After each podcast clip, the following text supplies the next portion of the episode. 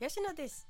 今日のテーマ目標を立てるにもコツがあるです。そのコツの一つをお届けしたいと思いますよ。そのコツは数字を入れること。聞き取りにくかったですか？数字を入れること。123456の数字ですね。なぜかというとですね達成しにくい目標というのは目標を読んだ時。人それぞれの捉え方ができてしまうような目標です。一方で達成しやすい目標というのは誰がどう読んでも同じ意味で解釈ができるものです。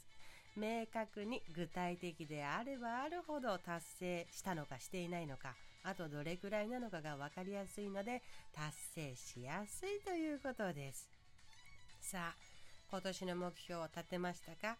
中には目標書き初めしましたよ。壁に貼ってますよ。スマホの待ち受け画面にしてますよという人もいるかもしれませんしこれからですという方もいるかもしれませんね。目標を立てるメリットとはワクワクしたりやる気が湧いてくることもメリットの一つでしょうね。気分が上がれば同じことをするにしても楽しくできますから。それよりも何よりも大事なのは達成できることです。実現できることです。そのために立てているし実現したいことや達成したいことでなければそもそも目標ではありません。目標として成り立ちません。あなたが実現したい達成したいことを一つでも手に入れてより自分の幸せにつながったら最高ですよね。ということで実現しやすい目標の立て方をお伝えします。まずは普通に目標を立ててそこから改善をしていこうと思います。普通に立てた目標例えば私の場合を例にしてみましょう。じゃじゃん。ラジオ放送を増やしリスナーを増やす。なんとなく目標っぽいですよね。今年の目標ラジオの放送を増やしてリスナーを増やすことです。確かに目標っぽい。さあそこから改善をしてみたいと思いますよ。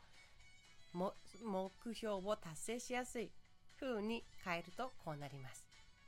夜勤がない日は毎日ラジオを投稿する。そして今よりリスナーを10人増やす。とかです。大きな違いはいつ何をどれぐらいやってどういう成果を得るというのが現れていること達成しやすい目標になっているかどうか自分で分かりにくかったら人に見てもらうといいですよ。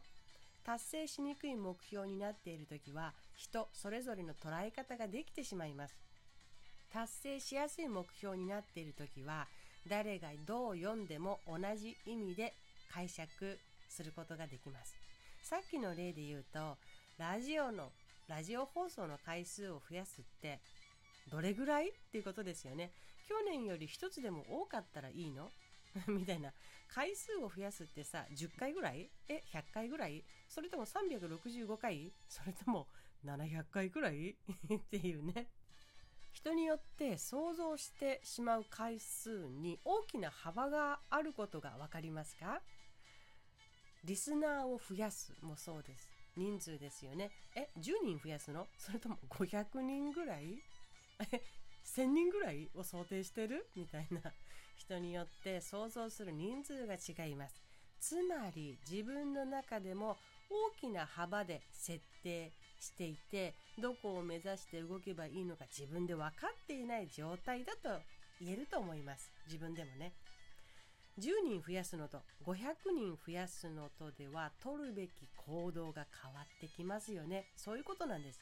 数字を入れて自分で明確に把握する。そうすれば注意も散漫にならずエネルギーも浪費せずそこに向けて一点集中動けるからね。動くための戦略が寝れるからね取れるからねということなのです。実現しやすい達成しやすい目標を立てるコツは数字を入れることでした。やってみてくださいね。ではまた。